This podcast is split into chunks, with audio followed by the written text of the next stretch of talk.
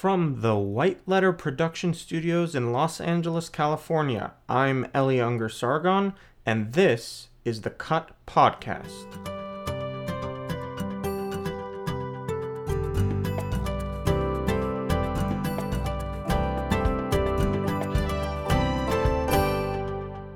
So I want to thank you all for coming. This is another Sex and Culture lecture series evening. And um, we have a really interesting program.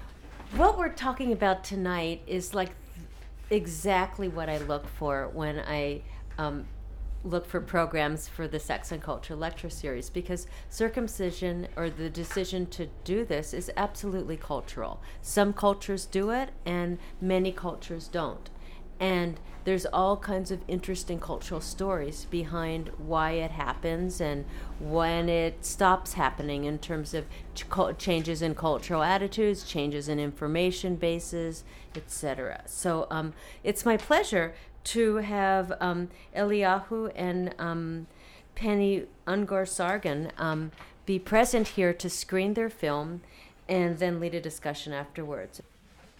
Okay, I have my own story with this, but um, first thing I want to mention, because I missed the beginning, I don't know if it covered, I, I don't remember where I learned this, but that originally circumcision wasn't the entire glans penis, you know, um, down to the bottom of the head, that it was just, they would take the tip, kind of pull it, oh, how convenient. Pull it, pull it like this and kind of just the edge, which now t- tonight I learn also is cutting off the the part that gives the most pleasure. Um, you know, and I went through as a Jewish woman, also married to a black man who was Jewish, feeling that I needed to have my son circumcised, and he's 36 now, um, because it was going to be hard enough because he was mixed and I didn't want him to have to deal with that also. But uh, later, years later, after going through all of this, I regret it. And um, once lived in an intentional community in, in Massachusetts um, called the Metanoket community, and we had a long discussion about this very issue. And I was studying midwifery at the time, and um, just the, one of the points that was most salient for me was that by depriving men of a foreskin to take care of, it removes from men having s- something to take care of around their sexuality the way women have to take care of their periods every month. That men having to clean and take care of their um, the smegma and you know cleaning and that that was a, something that's also a deprivation and just the idea of reduced pleasure. And i can't help but think that judaism as an ancient tribal religion that really comes out of africa where there is a lot of inflicted pain and then women have circumcision as well which is very cruel um, that there is somewhat of an intent to deprive men of sexual pleasure or at least not deprive completely but at least control it and that's my own theory about it in understanding Judaism and understanding um, life and men and women and etc. Um, so it's a complex issue for me, and I would hope that if my children ever have children, that they don't, if they have sons, that they would not circumcise their sons, and that we start a new tradition somehow. So. Yeah, so uh, just a couple of points on uh, the history of the extent of the procedure.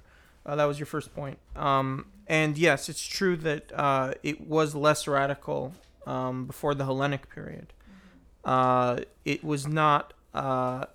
It, was basically what you described that they would pull a little bit over the glans and and cut that away, but um, a large part of the foreskin remained. Of course, we now know that the ridged band, as you mentioned, the most sensitive part with the, the sort of most highly endowed from a neurological perspective was always ablated. But at least the men still had a covering to protect the head. So well, yeah, no, I don't know that the Still, I don't think the glans was ever covered in Jewish circumcision, but there was still some foreskin. If if you understand, I mean, well, there would be a little bit, I would think, if it wasn't cut off completely. Right, right. Well, it would go up to the glans, right? I mean, we're getting into some of the intricacies of the structure now, but um, there's And then there isn't that experience of tearing its attachment apart. That it's just the part that naturally right. You you right right. So but but you, I mean, you're still getting rid of the most sensitive part, and uh, et cetera, et cetera. So so that uh, it just interestingly, out of curiosity, a lot of people don't know this. The reason it changed um, was because um,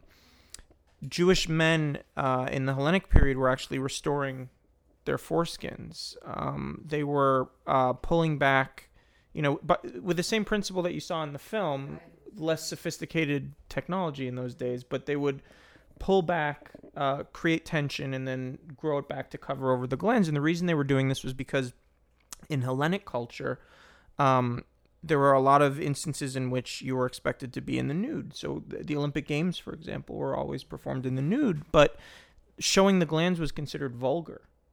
Uh, and so Jews who wanted to fit into that sort of athletic culture would restore their foreskins. And the rabbis got wind of this, and they said, "Well, we're going to institute a more radical form of circumcision so that you, you can't, so that it's it's virtually impossible to restore." And that's when they instituted the practice of priya, which is the uh, the, the peeling back of the foreskin and the tearing away of the remaining mucosa, and that's when it became a much more extensive practice. So that, that that's just a, a few words on the history of, of the extent of the practice. Yeah. And just because I feel so strongly about it, my name is Devora Cohen, and I'm going on record. Oh, well, thank you. No, and I thank you for sharing your story. I think it's really powerful.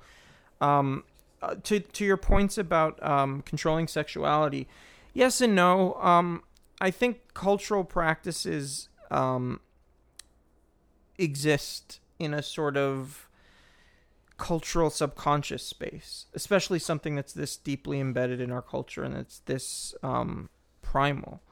And you you sort of if you familiarize yourself with the history of the practice, you, you, you get lots of different reasons given. Even in the Jewish tradition, there are all sorts of different rationales given for it. You have the covenantal rationale, and you have, you know, um, the sort of you know marking the people apart kind of rationale, and then you have the sexual pleasure rationale, which starts to crop up in the medieval period, um, uh, where people start saying, you know, like Maimonides most famous, most famously starts saying, yeah, well, we're doing this intentionally to reduce sexual pleasure so that you can concentrate on the more important things in life.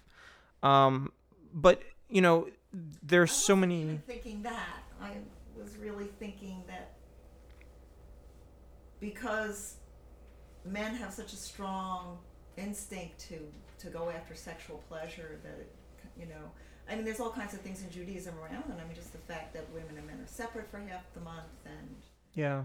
and also going back to all kind I mean I mean sexuality is extremely important in Judaism so in a way it heightens things. Yeah, I mean, you missed the beginning of the film, but I think um, one of the things that that uh, the anthropologist Leonard Glick, uh, who's done a who's written a history of circumcision, really great history called "Marked in, in Your Flesh," um, he he hypothesizes, and I think this is sort of um, sort of accepted wisdom among Bible scholars also that the the time at which it became a really important Jewish practice was the Second Temple period, in which the priesthood was trying to establish a new theocracy, and this was a kind of hazing ritual for parents actually to get into the new kind of theocracy around the temple cult. Um, so that's sort of an accepted historical reasons about what, about when it became really central in the Jewish tradition. then, of course, you have Christianity attacking Judaism on this. The the early break with Christianity, in large part, was around the issue of circumcision because it was the you know Christians were trying to build this universalist religion, and so now you you have this barrier to entry. literal barrier to entry of circumcision. And so they were kind of like well we don't do it. And then it, it became a theological thing that we're the people of the spirit not the people of the body. And then there was a sort of reaction against that from the jewish uh, tradition that made it even more central and it became more ensconced and more important. Um, but yeah i mean it has a long history. Lots of reasons have been given. Uh, yeah, many people have talked about this as a way of controlling sexuality. Interestingly, um, the one study that I'm aware of that looks at the effects of circumcision on sexual behavior is Edward Laumann, who we interviewed in the film. He did uh, an extrapolation of the National Health and Social Life Survey uh, in the early 90s, which he was responsible for, and he extrapolated data on that study to look at um, whether or not there are any differences in sexual behaviors between circumcised and intact American males. And what he found was that there were some really interesting differences, even after all other things were controlled for. So after controlling for things like uh, level of education, socioeconomic status, he found that circumcised men actually masturbate quite a bit more than intact men. Um, we don't know why this is. That's the data. He he hypothesized that it, it may be that they're chasing a sort of sexual satisfaction that they They can't really they get. can't really get. Uh, That's that's speculation. But um, the the interesting thing about that is that it it completely contradicts the initial rationale for having had the practice. But it kind of goes with my thought, which is that sexuality is important in Judaism. The whole idea of separating men and women so that there's more intense, you know, more intense attraction between men and women, and this also heightens that as well. No, but what he's saying the the original reason was to eliminate masturbation, but they masturbate even more often. Yeah. I, I hear that, but I'm still saying this other Yeah. point, which is that if, if men are pursuing sexuality even more, I think that's part of. Well, they're Judaism. pursuing masturbation, not sexuality with a, with a, a partner. No, it Yeah. doesn't. It didn't. It didn't. You didn't say that they didn't Yeah. pursue sexuality more with women. It just said that they masturbated. I, I, I don't know. didn't say that they didn't pursue women. I, more. I, I, I don't know that anyone um I, I don't know that anyone cared about the sexual consequences of circumcision when it was originally instituted. Maybe they did. I mean, I, we know that in Africa, for example. I mean, now we're getting beyond the Jewish side of it, but in Africa, um, a big part of the cultural rationale, and this is really interesting actually, there are no African cultures in which only women are circumcised. I bet you didn't know that. You have cultures in which men and women are circumcised, and you have cultures in which only men are circumcised. There are no cultures in which only women are circumcised. In the cultures that circumcise men and women, the cultural rationale for it is that you're making the male organ more masculine and you're making the female organs more feminine, and that by doing this, you force people to find in their partners the, the, the pieces that were cut away. That's a big part of the cultural rationale. They do it at puberty, though, right? Makes sense. Yes. Yeah, I mean, there's variability as to the time, but for the most part in Africa, it's done as a as a a coming of age ritual. Yeah. So uh, I'm my name is Lilia Fry, and I'm originally from Russia, where it's not practiced, only uh, uh, Muslim religion, and at age 13 for boys. Um, and w- what I wanted to say that um, I had to experience that on my own to witness the circumcision on my son when I was uh, against it, and uh, my ex-husband now. Uh, to be, he was circumcised, and he was like your father. He, even he's not Jewish. He felt as it's uh, it's done through generations and if i'm circumcised my son should be like me. And how many arguments i would uh, bring it to him all the statistics he would not listen. And uh, after my child was born he wanted to circumcise him immediately. Sometimes they do it like on the second day. And i said no. And he would not talk to me for three weeks my husband then. He would not help me would not talk to me. He said until you agree to circumcise our son. And i remember and just watching this film again which is phenomenal. Thank you very much. It's it was heartfelt to relive that moment. I i was crying uh, s- seeing my son suffering and just feeling his pain and um, knowing that uh, what he's going to depri- be deprived in the future. And uh, understanding um, that his sexual life is not going to be the same, and uh, um, his sensations not going to be the same.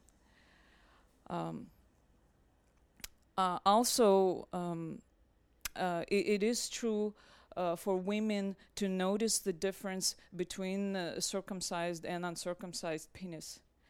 Um, me, uh, as a single woman, uh, I wouldn't be in a relationship with a man who is circumcised because I do not enjoy it.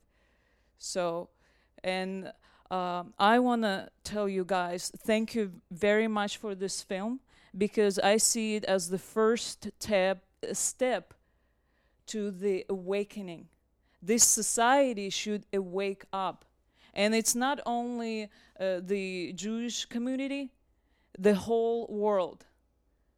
And I think you are uh, creating a revolution. And thank you very much. Well, it's my pleasure. Thank you for sharing your story. I really appreciate that. Um, yeah, one of these, uh, one of the less talked about sides of this is this idea of what's the female perspective on the difference between having sex with circumcised and intact guys. And of course, in the United States, um, something like 75, 80% of men currently living in the United States are circumcised. So it's almost a little bit of a rare thing for a woman to have experience with with an intact guy. But you know, I've been um, doing this podcast now for two months and going around the continent talking to different people, and I've had the opportunity to talk to some women who've had experience with both, and um, uh, even a bisexual guy who's intact and has had experience, uh, very broad experience, right? He's had, as an intact man, sex with uh, heterosexual women and homosexual men who are both circumcised and intact. Um, and uh, that side of it is very uh, not. It's not often spoken about. I, I touched on it briefly in the film by uh, talking to Alice uh, Alice Low, sorry, the wife of Ron Low, who's the inventor of the TLC Tugger, the restoration device, and you know she talked about it being like a ribbed vibrator and and that sort of a thing. But there's a lot of um, there's a lot more really interesting stuff that can be said about that. And um, I spoke to a, a woman by the name of Aubrey Taylor in Atlanta, and she was very detailed about what it is about uh, intact guys that she prefers better, and what it is about having sex with an intact man that she prefers. Um, so yeah, that's uh, that's one of those areas that uh, I hope some people will do more work on in the future. But yeah, I mean, we're trying to get the word out about this. Um, it's you know, it's it's uh, it's it speaks volumes about our culture that this is done regularly and not a, a second thought is given to it. Um, and I, I say that as a person who's been talking about this now. This film came out in 2007, right? And it's really hard to get people to talk about this. Um, and it's not just because it's an uncomfortable subject, it's because it's really, it's deep in the culture. It's in a sort of almost subconscious cultural space where this is just what we do. Or like your, like your ex-husband, you know, there was something really powerful compelling him f- to make his son look like him. And that's, that's a deep psychosexual kind of wound. Yeah, it, it's actually. My name's Robert Hartman. Um, it goes deeper than that, and what you're saying about it being, you know, in a kind of an unconscious place is really true because that, at least from what I can tell, is um, where it, it's a profound alienation and it's a tremendous message that a, that an infant boy gets about his place in the world or his, you know, or his lack of a place in the world. And uh, I mean, if you want to, you know, there's a phenomenon called trauma bond uh, binding.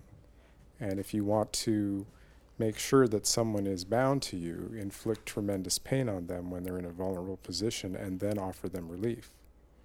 They will, you know, it's so, I hate to say it, but a good portion of the Jewish faith might just be Helsinki syndrome. You know, yeah, yeah, which is that's where where hostages eventually come to identify with their captors, and um, and in the United States, where it's practiced routinely, and there isn't even a religious um, cast to it in most cases, um, it binds you to a system. Uh, uh, and I think a lot of the vehemence in American culture and in Muslim cultures comes from the same place. I mean, if you want to piss a kid off royally, you know, just when he's becoming sexually active, uh, mutilate his genitals, you know, and then let and then see what he's going to do with that.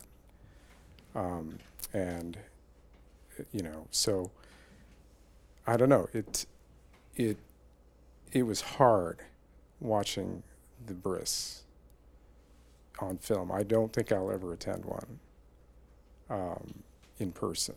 I think I think if I did, there would violence would occur, uh, especially after having seen it on film.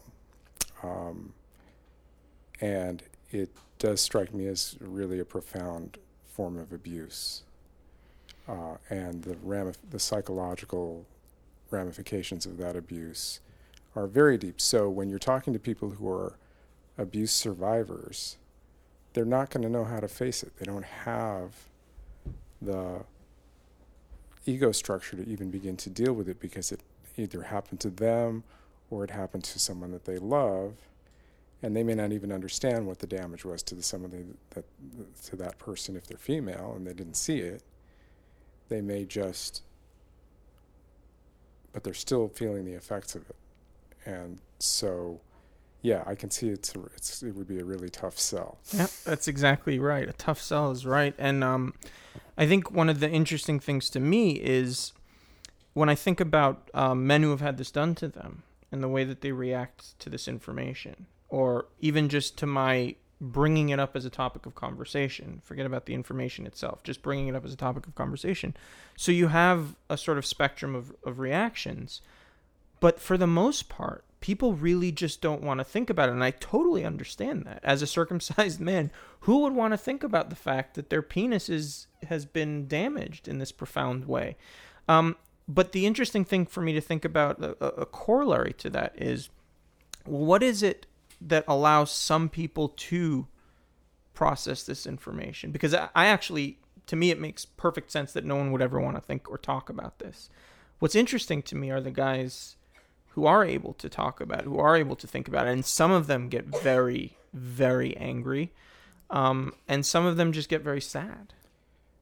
I uh, I was watching the reactions of the people in the room as the bris was happening, and watching my own, and I'm madder in a wet hen. I am pissed.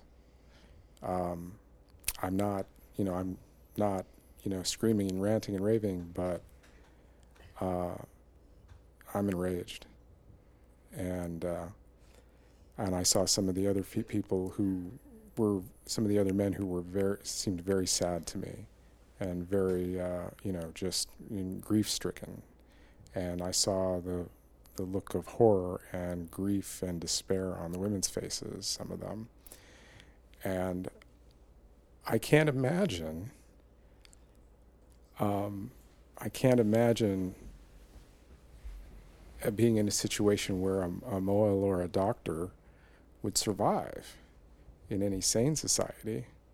You know, they, I, I don't see that. I don't think that anybody in a sane society could finish that procedure. Can I ask you a question? Just Sure. because of what you said. You said Sure. that you know you were so angry. Uh, Was that the first time you had seen one, or had you thought about this before? Was that like a new experience? I've thought about it before, and when I underst, you know, I mean, I've had to deal with, you know, myself and you know my own process and some of the, you know, some of the things that have gone wrong in my life, and trace that back. And part one of the places that that I had to look at was what happened to me at birth, and around my birth, and I was routinely circumcised without anesthetic, and that yeah, and that alienation that I have experienced and the inability to relate to people and the inability to trust. Uh, because you know I wasn't bound into a community; it was just a routine, you know, thing with uh, done with uh, clinical detachment. And so when you're most intimate parts are taken in an error in an, in a situation of clinical detachment, that also sends a message. Yeah, absolutely. And I, I mean, I think it's really interesting to think about this from the perspective of the practitioners. You're bringing up mohels and doctors, and um, one of the things that's been very interesting for me to think about, and uh, I don't know if you're familiar, there's a pretty prominent pediatrician around here by the name of uh, Paul Fleiss. Um, Heidi Fleiss's dad, yes.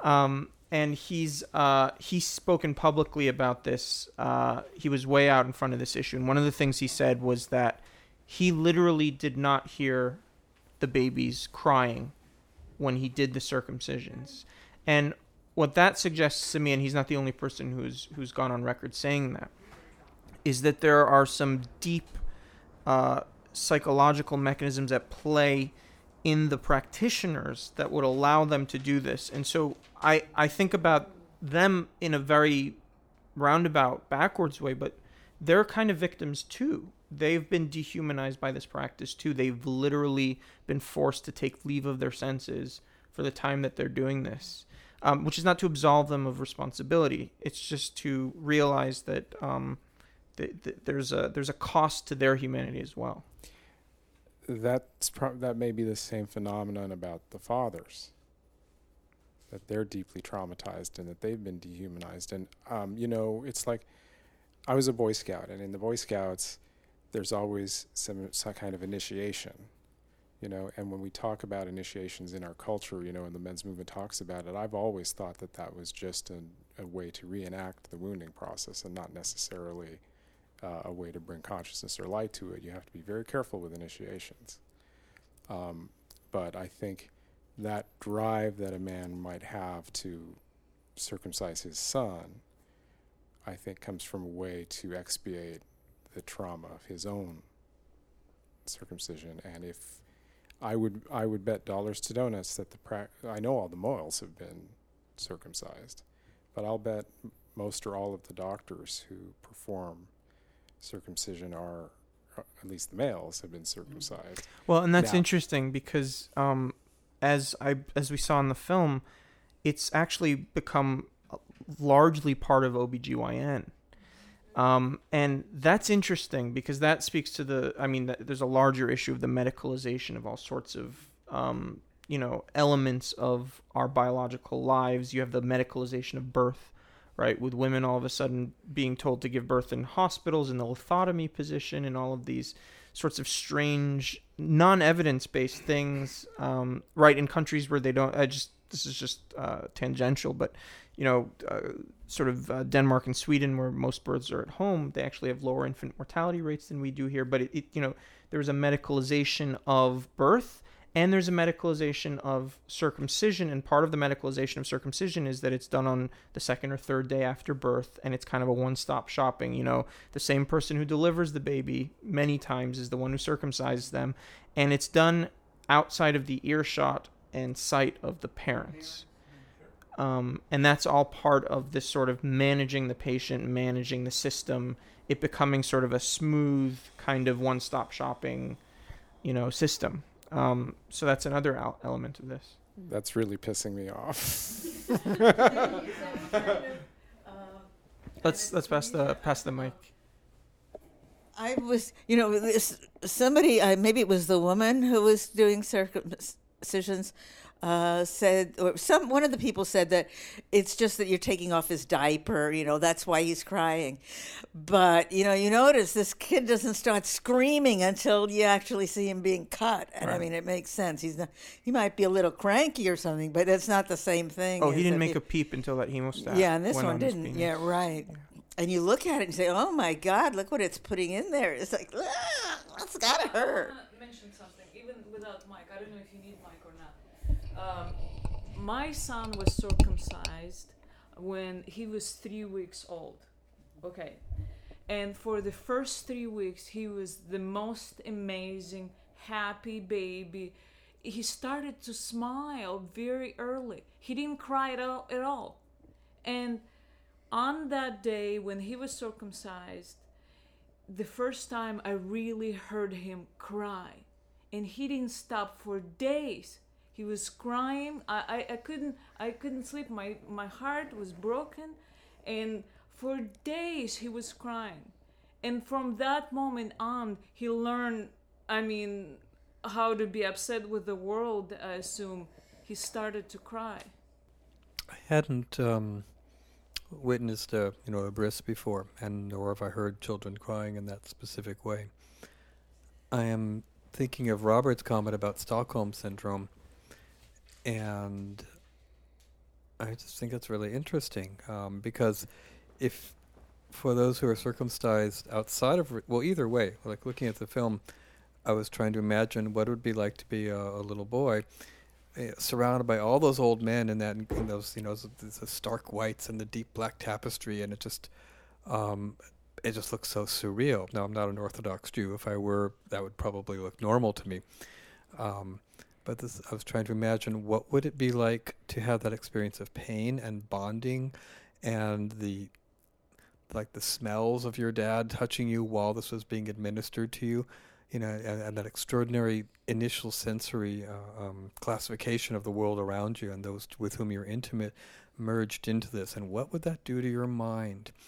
Um, what does that do to, to a culture with everyone born into that?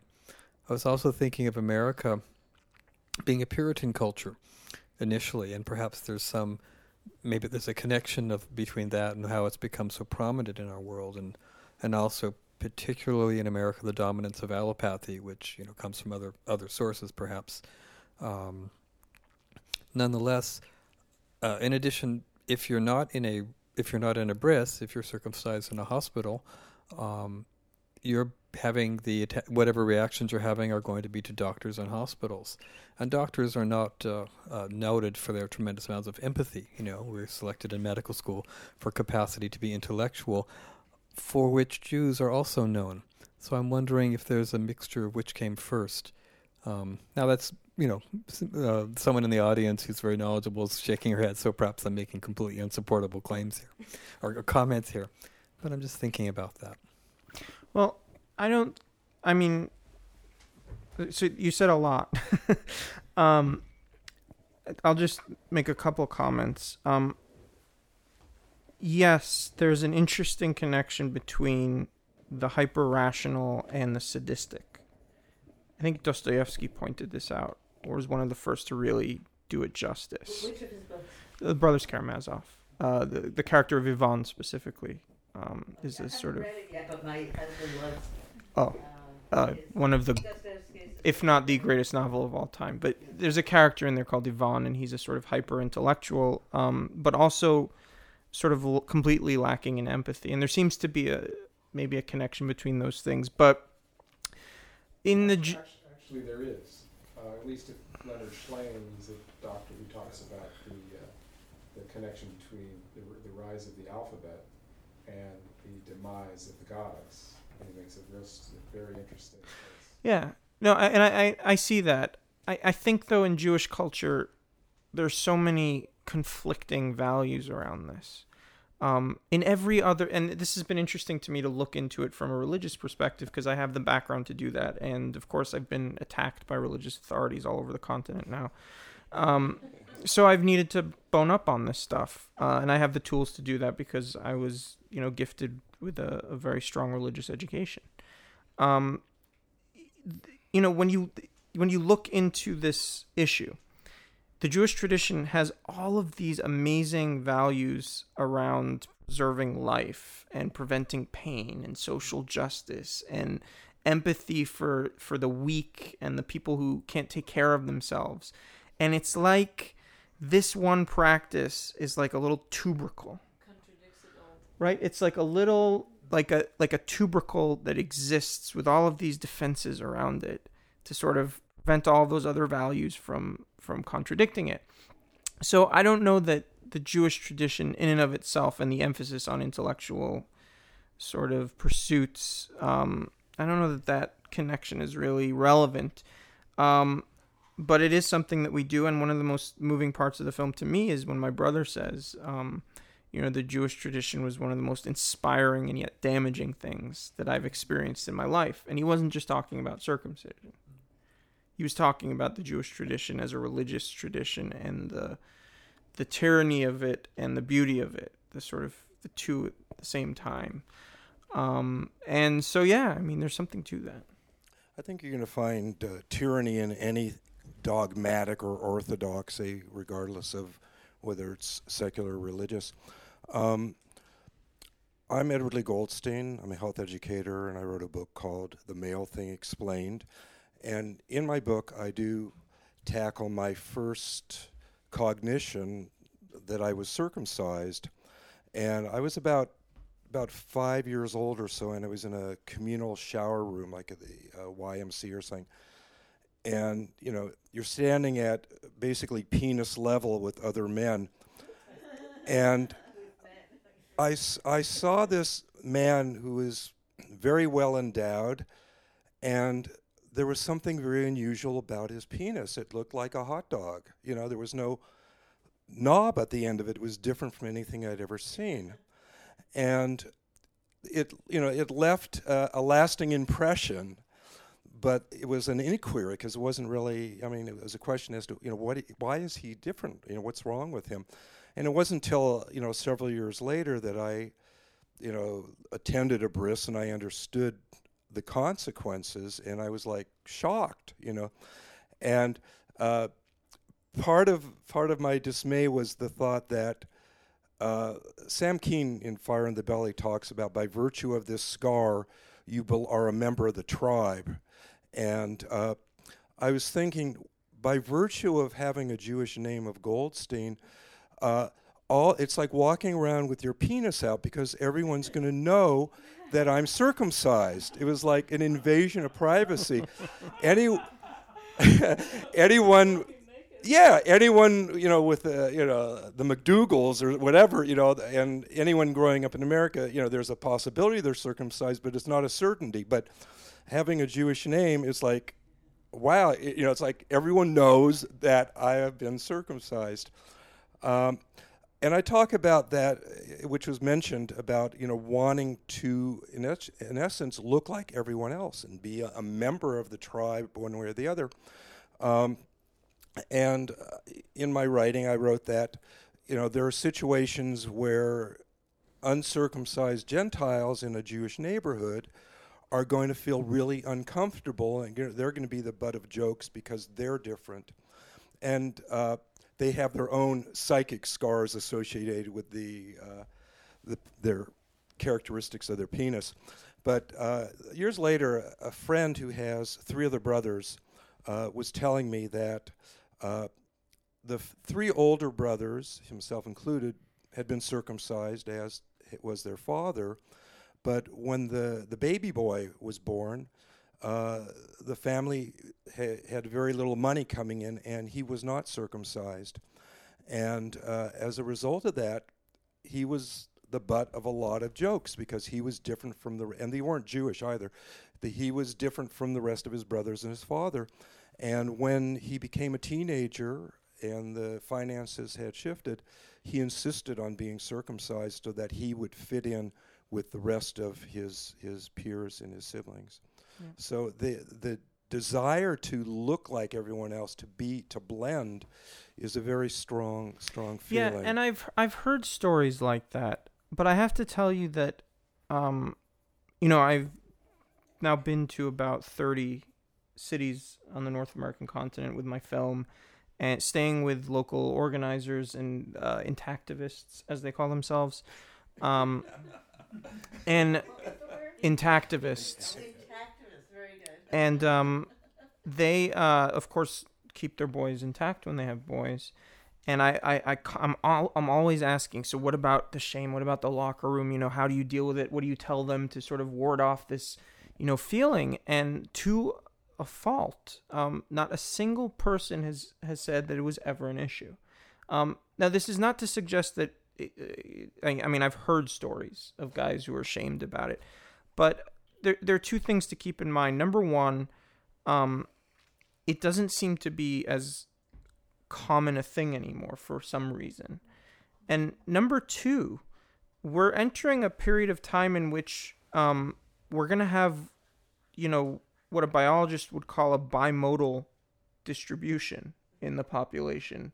It's no longer that a majority of boys are being I mean we're we're we're right now hovering above 50%. So in about 15 years the locker room situation is going to look very very different. Um, and that the whole sort of rationale around the shame and the shunning in the locker room, which is actually a real motivation for a lot of people, is no longer going to be so simple because you're going to have about half the population in the locker room are going to be circumcised and half are going to be intact. Um, so yeah, it's interesting, and of course the argument that I brought up in the in the film Raja Halwani, the analytic philosopher, what he says, which I think is brilliant, is that the question is not whether or not people feel shame. The question is whether or not the shame is merited. Um, and that's just that was such a, a sharp moment of clarity, which is what I like. Like that's what I think philosophers are great for. If I mean, again, as a Jew, if I had had a son, I have a, a stepdaughter that I raised. Um, I wouldn't circumcise him. I would let him have his choice in my situation, you know, I don't think it's that important one way or the other. I mean, I've worked through it, and it wasn't that big of an issue to begin with. And uh, in terms of the sexuality, you know, whether I would enjoy it more or not, you know, not having it, I don't miss it. And I think a lot of circumcised men are getting plenty of sex and enjoying it on that level of enjoyment that they have and it, it isn't that big of a deal to them. I mean, if you know, if there are so many other issues and, and psychic scars and neuroses and things that parents do to us, and uh, this to focus just on this one issue, I think is is the least of the abuse that, that parents do to their well, children. But but keep in mind, no, no, no, no. I, I respectfully beg to differ. It may not seem like much because they're. my point. it, that was cute. For for the, for the for the uh, for the uh, for the tape, uh, he held up a finger in a very phallic gesture. Well, uh, look, no, I, I, I want to comment on this because this is really an important thing to keep in mind. I'm I'm very happy that you aren't suffering unduly un- unduly from your circumcision. But you are not the only person in the male population, Correct. and there are actually people not only who have had botched circumcisions and have to live with the consequences of that, but there are people uh, in any biological population, you're going to have a certain percentage of people who will have a much more dramatic decline in neurological function Absolutely. than the rest of the population. And what I've discovered is that um, the vast majority of men that I've met who are in the process of restoring, going through the restoration of their foreskins, as you saw in the film, um, they got to a certain age and they felt that um, they, they literally could not feel anything through their penises anymore. Um, and I, I no, I don't think that's it. yeah, yeah, no. I mean, but but I mean, I I really there's a certain part of the population that are going to have that kind of dramatic decline in neurological function and they're going to get to a certain age in which because and just to give it to give this a number we're talking about something like 65% of the sensitivity in the penis is removed with the foreskin. The, the foreskin itself is the most sensitive part of the penis. You're you know someone once said that it's the candy not the wrapper.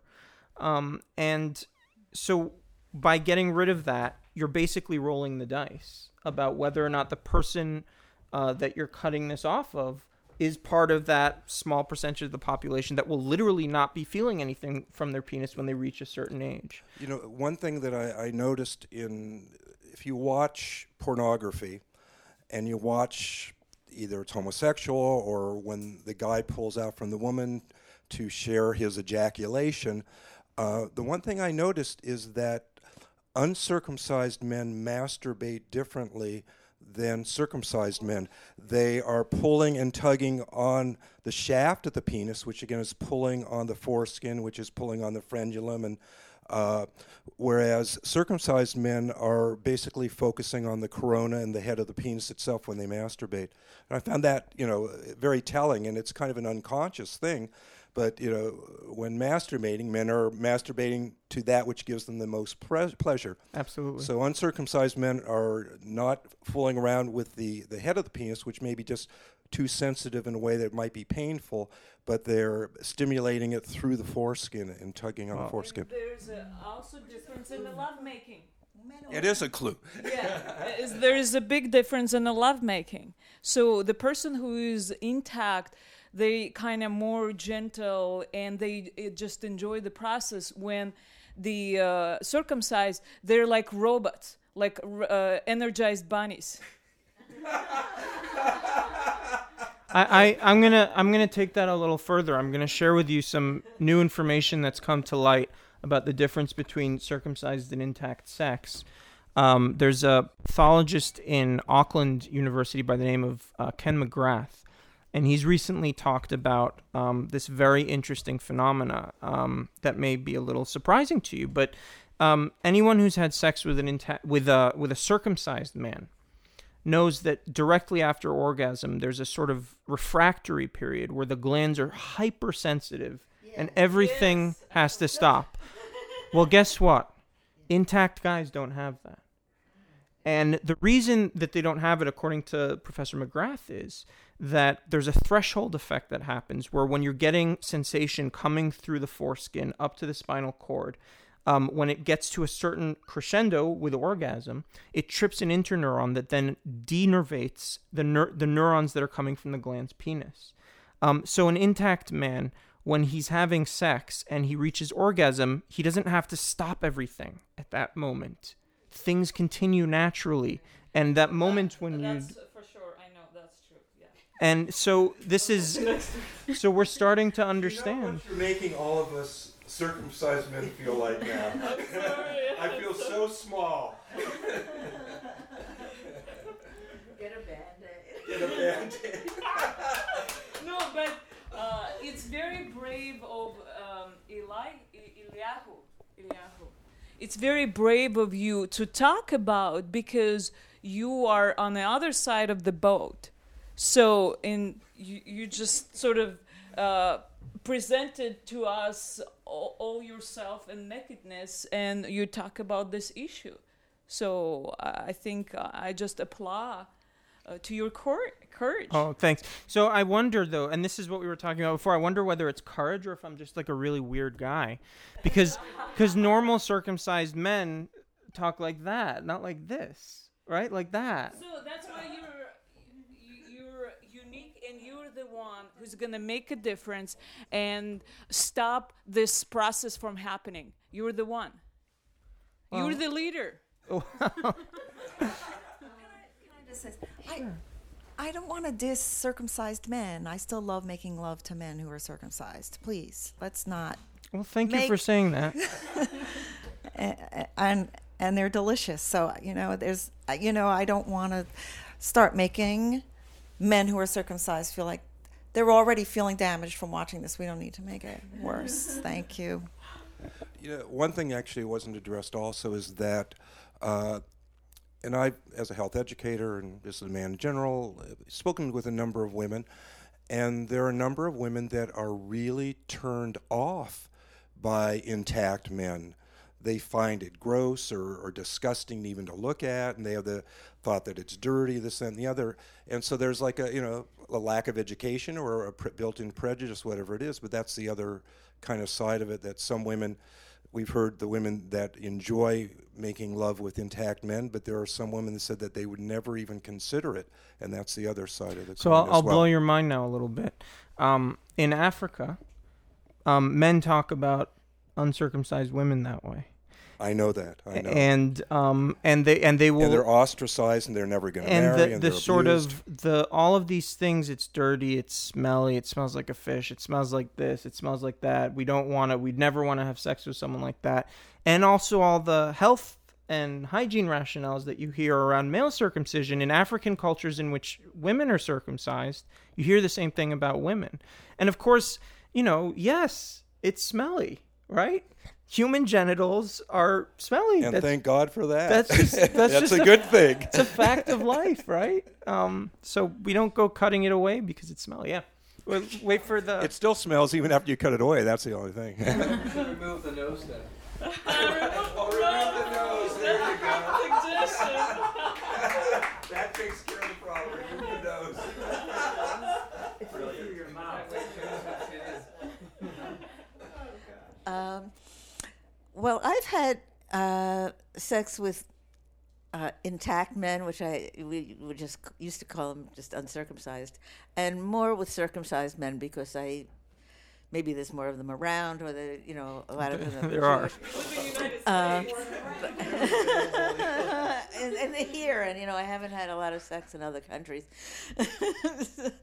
but um, one of the things that, for me, is I'm kind of squeamish about is uh, performing fellatio on a, an intact penis because it's got slippery stuff, and it's like, uh, it's funny stuff, you know.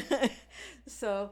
Um, I don't know. In terms of vaginal sex, I I don't have a you know a clear line that this is better or that's better. Um, that I really noticed a big difference. I think the size of the penis can be quite different, but it's regardless of whether it's circumcised or not. Right. That I think has some more effect than I. Right. But Well, I did notice the sensitivity thing. yeah. Yeah. Yeah, That you'll it's like, notice I'm that. sorry, I didn't mean to hurt you. No, it's just sensitive. Yeah, you'll notice- you'll notice I, it's that. like I see this look of pain suddenly. You'll probably, you may or may not have noticed that um, you require less artificial lubrication. Um, part of the mechanics of sex can be altered when you're having sex with an, an intact male because a lot of the pleasure on the male side is derived from the foreskin moving back and forth over the glans. And what that does actually is it creates shallower thrusting. Um, circumcised guys tend to thrust deeper, partly because they don't have that gliding action, but also partly because it takes a lot more to get them off. Um, and you can talk Then to. it might last longer. That's a good thing.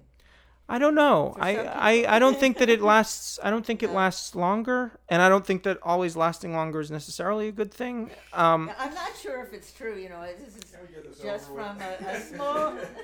No, but I mean, you know, small one of the ways that uh, that it's been described, and I think this is a very um, useful uh, metaphor, is uh, circumcised guys have an on-off switch, and intact guys have accelerators. And I actually think that, um, and this is just rank speculation. I don't have any evidence to back this up, but based on my anecdotal sort of talking to people who've had, you know, a, a wide variety of experiences with this, I think that intact male sexuality is actually closer to female intact female sexuality. Um, I think that uh, I, I did an interview with a guy named Glenn Callender up in Vancouver who's uh, started this thing up there called the Foreskin Awareness Project. And um, he talks about having multiple orgasms. Um, and of course, that's not something that circumcised men can experience. Um, and so I, I do think that there are, you, you'd think that such a, you know, that it's such a small thing. How, how would that have such a profound effect on sexual function? But I think you can't alter form without altering function. And I think that as ev- the, the evidence that I'm aware of is growing in, in a very specific direction, which is that, you know, intact guys and the foreskin plays a very important role in ma- male sexuality. Um, and that maybe a lot of what we attribute to the this sort of radical difference between male and female sexuality in our culture actually comes from a difference between intact and circumcised sexuality. That's this is something I've been thinking about for a long time. Um, very hard to demonstrate or prove, but when you hear people who have had sex with both talk about it, it's hard not to realize that intact male sexuality more closely resembles intact female sexuality. So,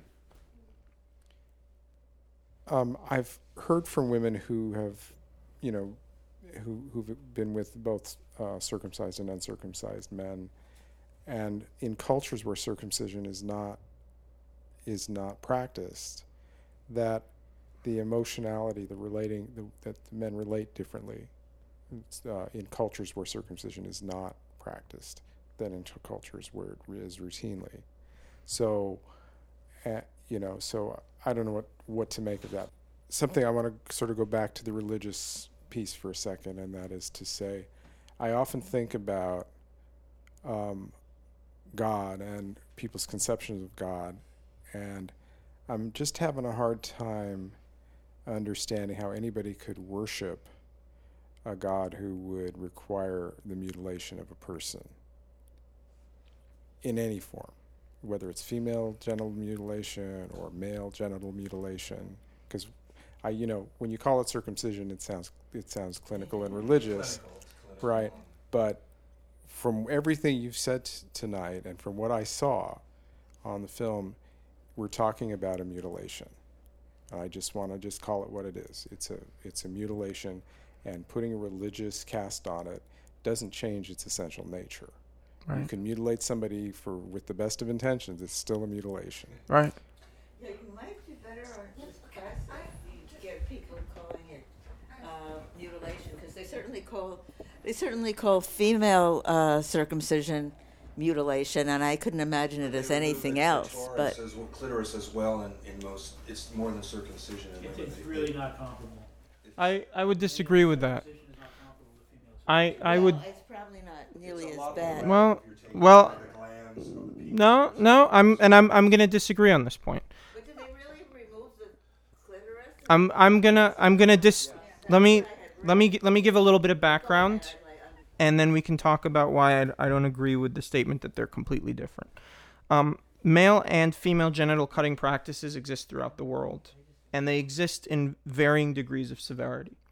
Uh, the World Health Organization has a four-class system for female genital cutting practices, uh, from type one, which is the most common and the least severe, which is um, partial or complete removal of the clitoris, to type 3, which is the most severe pharaonic infibulation, in which all of the external genitalia are removed and it's it's sewn up. Male genital cutting practices also they they have to cut them open. There's a whole it's a whole thing. Male genital cutting practices also exist in a variety of forms and degrees of severity, and it goes from the dorsal slit of the foreskin in the Philippines. Aborigines in Australia as well. Aborigines in Australia is the other side. I'm saying the the on the the less severe side, you have the dorsal slit of the foreskin, which isn't the complete removal of the foreskin, just the slit along longitudinal slit. Then you have Muslim circumcision, which is not as radical as Jewish circumcision and American hospital circumcision, right? It's more like the original Jewish circumcision where they pull it forward a little bit over the glans and take the, the front. Then there's Jewish and American circumcision, which are pretty similar in terms of the extent. And then Aboriginal subincision, which is uh, completely slicing the penis longitudinally along the urethra and splitting it in two longitudinal halves. How do you re- urinate after that? It They- like a butterfly. they it urinate. Stings like a bee. It um so the, the the point the reason I'm I'm giving this background is to explain that both male and female genital cutting practices exist in a sort of wide variety of severities. Um, the most common form of female genital cutting practice is what's called Sunni uh, circumcision, uh, which is partial removal of the clitoris. Um, but one of the interesting things about female genital cutting that a lot of people don't know is that even the pharaonic type, type 3 WHO classification, those women report that they enjoy sex. Um, and so, what I try to tell people when we talk about male and female genital cutting practices and comparing the two is if you want to get a sense of, of, of reality, um, female genital cutting practices are probably not as bad as you think they are in terms of their effect on female sexuality, and male genital cutting practices are probably worse than you think they are on, in, on the, their effect on male sexuality. I want to ask you something. You know, when uh, Moses led the Jews out of slavery in Egypt, they're in the desert for the 40 years. Apparently, from what little you know history I know about my own religion, uh, there was a period of 40 years where you know boy babies were not circumcised when they, during that period of time. Um, I'm wondering if uh, the circumcision practices changed after those 40 years in the desert, where the whole tribe was of, of boys born into that uh, era were not circumcised. Well, I mean, this isn't really history. This is sort of mythology Myth, or perhaps. stories. Sure. But we the story goes that when they entered into the promised land with Joshua, there was a hill called Gilgal, and everyone was circumcised there before they went into the land of Israel. Um, interestingly, there's no record of Moses ever being circumcised, and we know that he didn't want to circumcise his son. There's a bizarre story in the Bible where he refuses to circumcise his son. God tries to kill him, and his wife circumcises his son and throws the bloody foreskin at his feet. This is what I wanted to address the idea of mutilation, just to put it in context.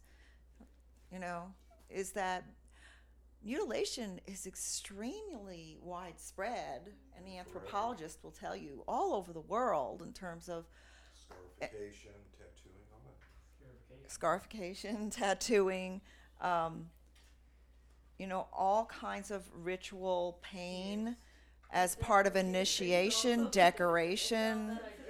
But I think a lot, it's identity markers and it's really tribal. It's like I'm saying my tribe is different than your tribe. And in Judaism, we have the tzitzit, which are blue and white and made in certain types of type of material.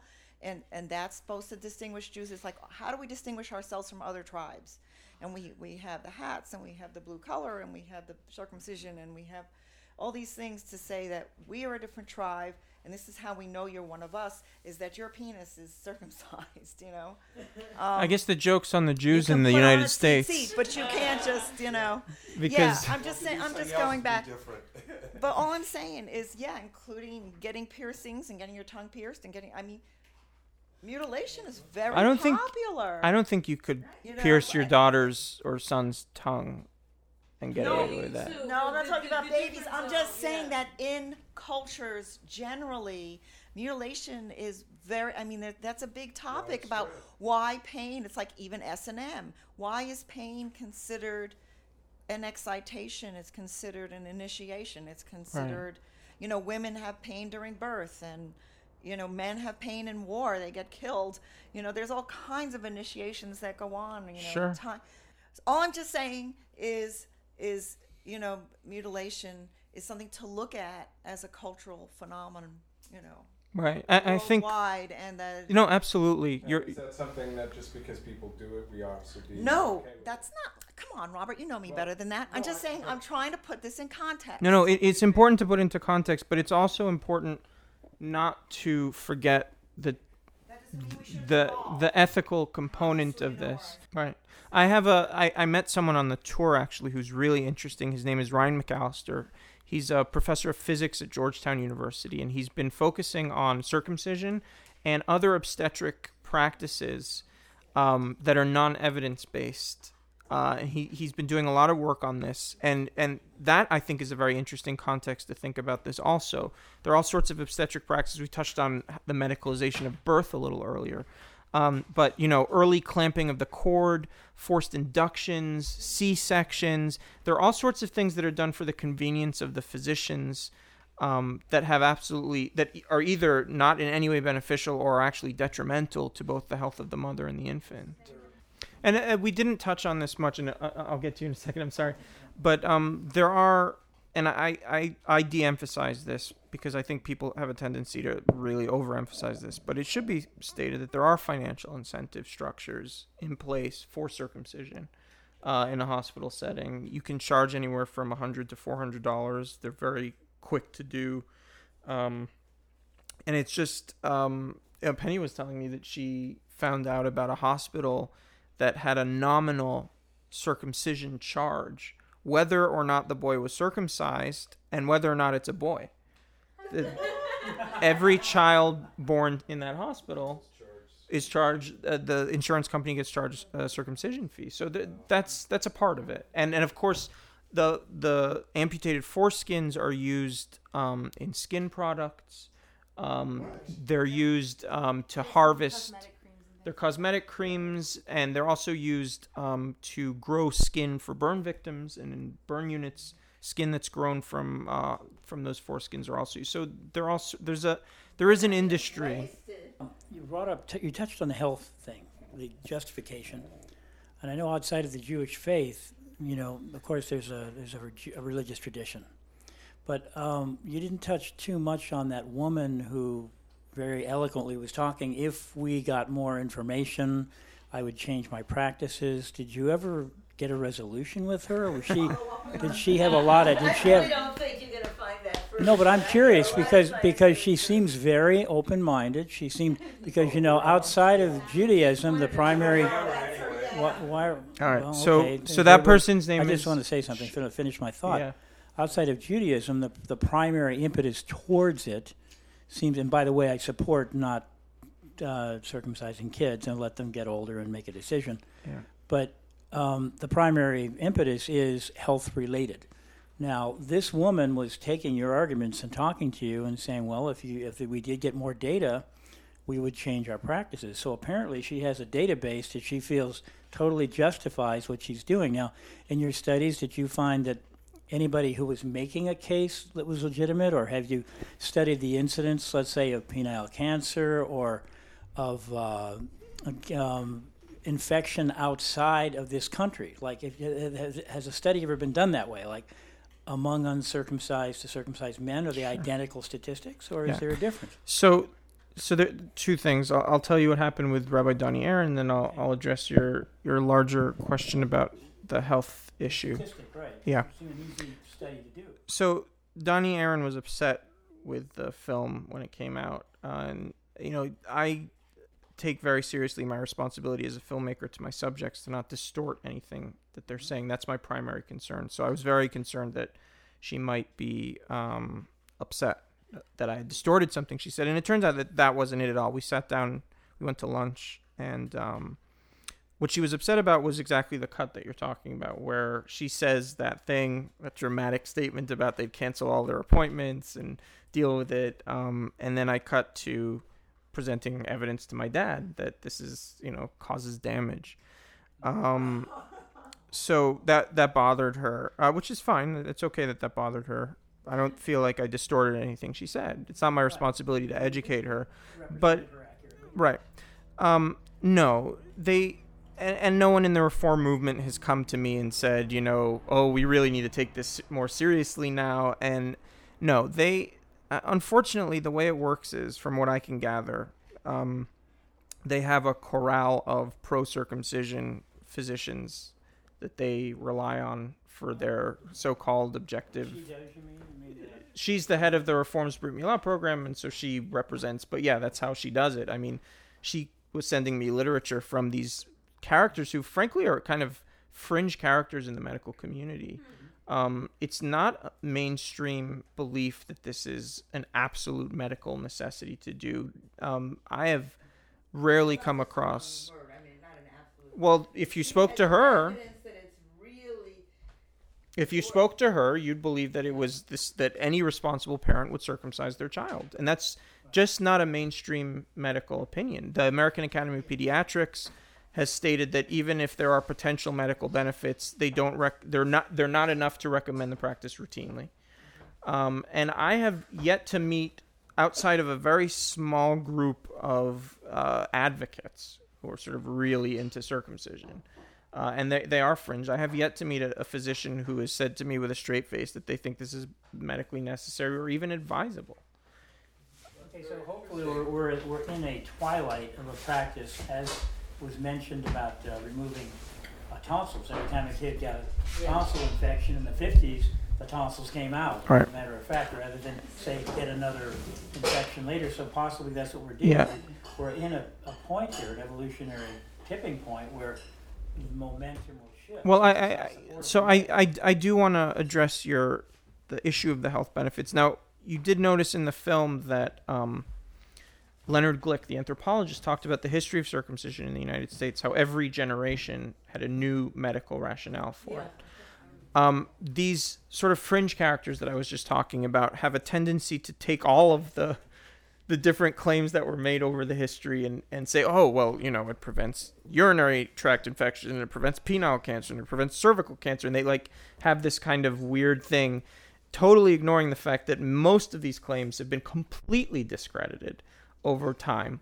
Um, you, you asked whether there were statistical comparisons between the United States and, and elsewhere. And a, a very in, important and interesting one, I think, is that if you look at the rates of penile cancer in a place like Finland or Norway where circumcision is not practiced, they're either lower or the same place as rates in the United States. HIV, if you look at HIV rates, um, Europe, for the most part, doesn't circumcise, and they have much lower HIV rates than the United States, where circumcision is a mainstream practice. We have the highest rates of, of HIV in the industrialized world. What about uh, cervical uh, cancer? Cervical cancer is an interesting story, actually. Uh, cervical cancer, we find that um, certain populations of Jewish women and Franciscan nuns, for whatever reason, don't get cervical cancer. And for a while, it was thought some people thought it was circumcision, which you know they I, I, everyone always immediately jumped to that, right? Like in the in the in the early in the early 20th century, right? Syphilis was a big scary disease that we didn't have a, a vaccine for, and they looked and they saw, well, Jewish men they don't get syphilis. It must be because they're circumcised. Of course, the, the confounding, obvious confounding variable is the sort of social practices and monogamy. I mean, there, there are all sorts of confounding variables. But cervical cancer, for a while, it was thought circumcision might be might play a role. It turns out, of course, that that it has nothing to do with it. Um, we now know that um, the propensity for cervical cancer actually is a there's a genetic uh, mutation among Ashkenazic women, Jewish women, um, that they don't uh, they have this genetic mutation that sort of protects them from cervical cancer. It's got nothing to do with circumcision.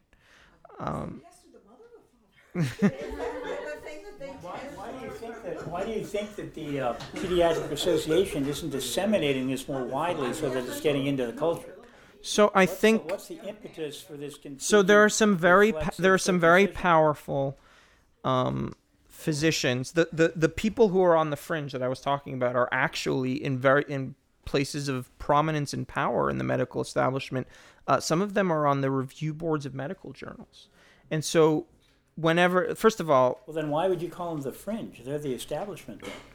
they are the fringe in terms of numbers, right? There aren't that many of them that would get behind this. They happen to be in very influential positions. And because of the history of um, sort of cultural sensitivities in the United States and you know, I mean, the the New York example that I brought is a classic example of what happens when anyone criticizes anything to do with circumcision, even in a case like in New York where these infants died from this very dangerous practice. Um, there was this immense backlash to the point where the people who were responsible were never brought to justice in any in any fashion. So there's a deep sort of cultural sensitivity uh, to Jews, and uh, I mean, I, I'd love to say that there's a deep cultural sensitivity to Muslims in this country, but that would be a lie.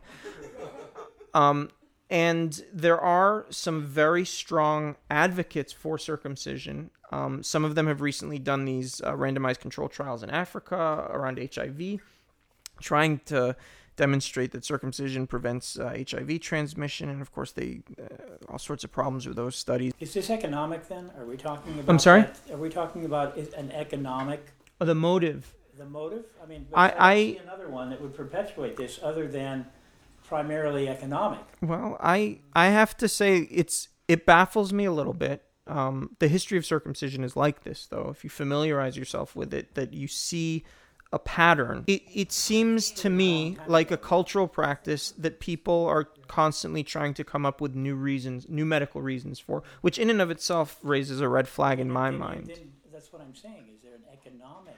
I th- Because they keep coming up, they keep coming up with reasons to do it. You know, each, each, you know. It's like you're, you're all making a mistake, and the mistake is all right, let's let's pass the mic, please. No, but these things don't happen spontaneously. We live in the internet age. Mm-hmm. So when something is being brought up, somebody's saying, well, we should do it for this medical reason, this medical reason, there's a lot of data flying around the planet now.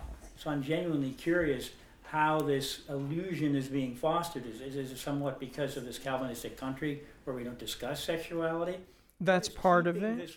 That's part of it. Something well, something you should something you should be aware of is that the United States is peculiar in this regard.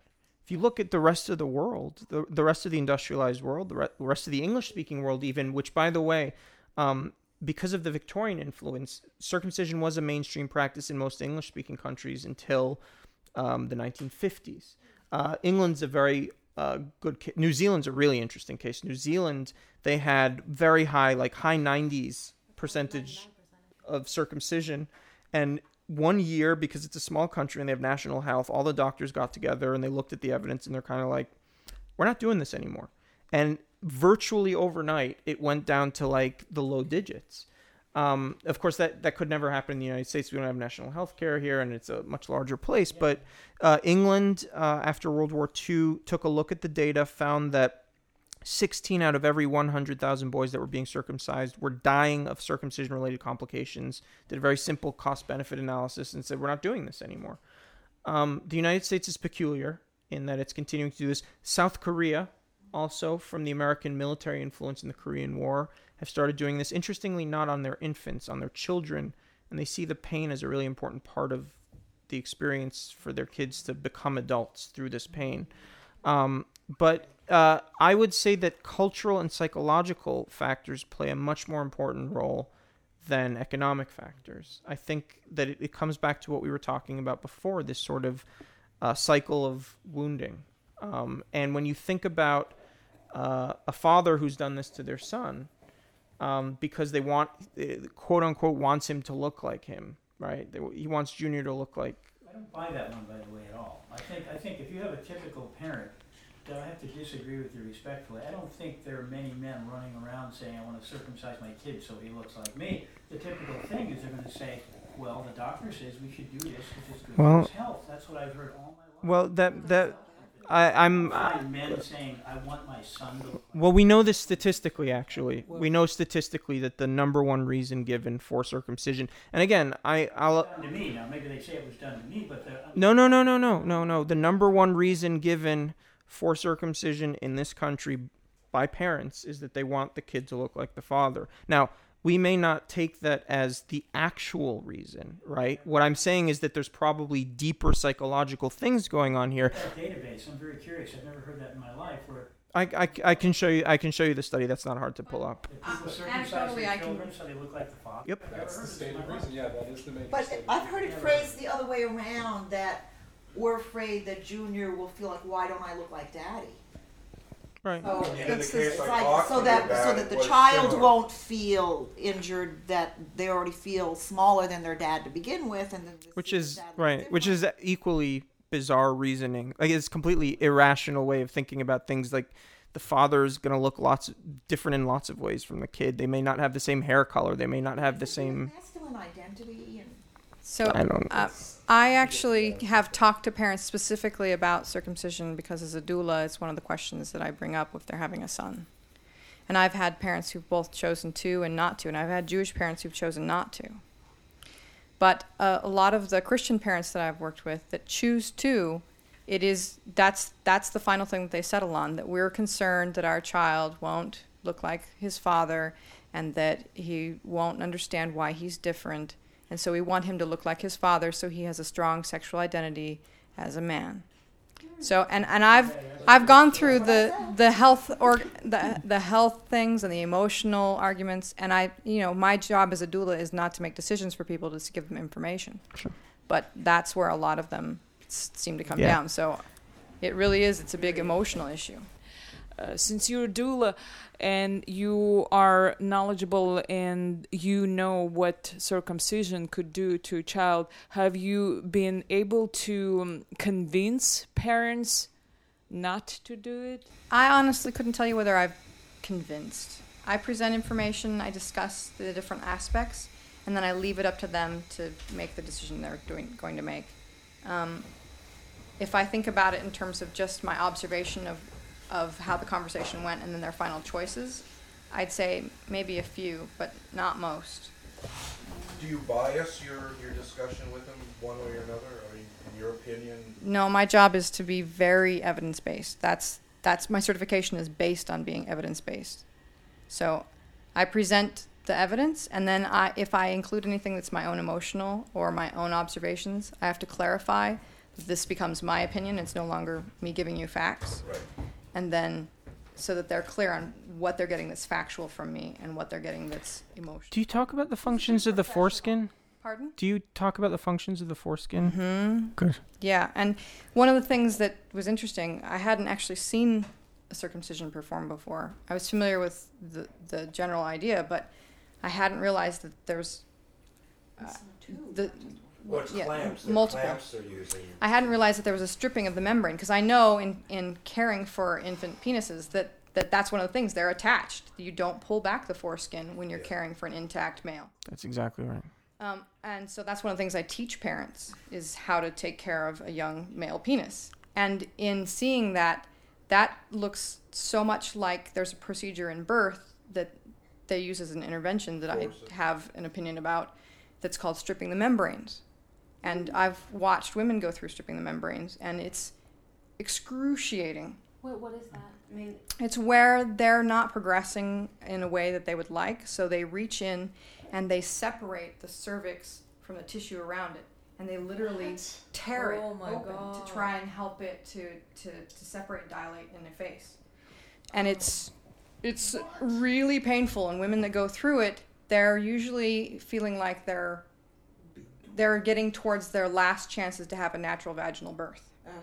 So they choose that over stepping into to Yeah. having a cesarean. What you're Oh, it, it, it, yeah, it works. on on the Usually. on the care of the intact male i'm i'm relieved to hear you you talk about that because um i was in seattle and i talked to a, a lawyer up there who represents doctors opposing circumcision his name is john geisheker and he deals with a ridiculous number of complaints from people who you know we've forgotten how to take care of the intact penis in our culture and there's these cases of what are called forced retractions where um, and it Parents are trying to happens very quickly and this comes back to the psychosexual thing we're talking about that you know you, you, there's like this need to see the normal penis and when you're confronted with an infant who has an intact penis you need to like pull down the foreskin so you can see the attached. glans There's not enough education done about it. and you can introduce infection and all sorts of things in fact a lot of the yeah and a lot of the um i actually uh, this is again a, a hypothesis but i think a lot of the sort of uh, association that people see with things like penile cancer later in life and intact penises or what they call phimosis is actually due to uh, inappropriate forced retractions that create problems that shouldn't have been there to begin with. I think that's a big part of it. Yeah. Um, now, the, the final point on this uh, is we're talking, the membrane is called the synechia or the balanopreputial membrane. And it, it actually serves, I think, the closest function, the analog in the female is what the hymen does. It, the idea is it's a, it's a it's a natural membrane that's that's there for protective purpose. Um, so yeah, So I'm I'm really struck by the um, what I think is the quaint notion that we're rational. um, I mean, all so many of so many of our, our concerns are po- and, and mystification and uh, amazement is posited on the notion that, that we're making rational decisions based on evidence. And uh, as the the rabbi who you mentioned uh, uh, so clearly shows, because you mentioned you know you interviewed her in the film, and you also told us that she had concerns about which you later, you know, you spoke about during lunch, which means that she watched the same thing we did, which means that she had available to her as data that she could go and look up the statement in 1999, all the things we could just write down and verify trivially on the web. And yet, having stated that she would make a rational decision and having the ability to easily uh, verify these things, she is apparently, along with her population, um, ignoring the, uh, the age of reason. And so I'm finding it, um, you know, I work with um, scientists professionally, you know, big science and all. And the more rational someone professes to be, the less they appear to be. Yeah, and I, I think circumcision is actually one of those issues that, to me, signals, uh, you know, a kind of it's it's a bit of a letdown, right? Someone who wants to believe in in the power of reason and the power of science, and that we, you know, in in our post Enlightenment society, we've we've progressed so far.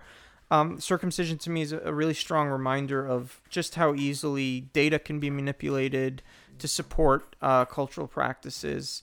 Um, and uh, yeah, just how fragile the whole thing is. So I'm wallowing in finally having this mic. Apparently. so um, I'm thinking about culture change. and in at least amongst the Maasai in Africa, which have routinely circumcised females, over the last 10 years, they've stopped it. And largely it's been an education campaign that um, came from inside. You know, the, forever the World Health Organization wanted to interfere with these kinds of things and or attempted to, and they really couldn't. And you know, anthropologists would note things like you know it was the grandmothers that were perpetuating it, and you know how can you interrupt something like this? And you know, patriarchies expected it in terms of um, the future wives, but um, ultimately the education came you know, from women, you know, facing that um, their circumcisions had um, been detrimental in you know any number of ways. Everything from infections to difficult childbirths to um, uh, you know lack of um, pleasure and sex to just any number of health problems. And these days the, the norm is to do a ceremony where they do a teeny nick to draw a drop of blood. And other than that the genitals stay intact and they still get to do their rite of passage and the babies you know and still and so the whole cultural things about like creating identity still occur. And you know in terms of the non-jews in this country health insurance through many plans no longer pays for circumcision and that may be a major reason why it's dropping that's our show. If you have any questions, comments, or suggestions, please email them to us at cutdocumentary at gmail.com. And if you like what you've heard today, please support us by buying our film at www.cutthefilm.com.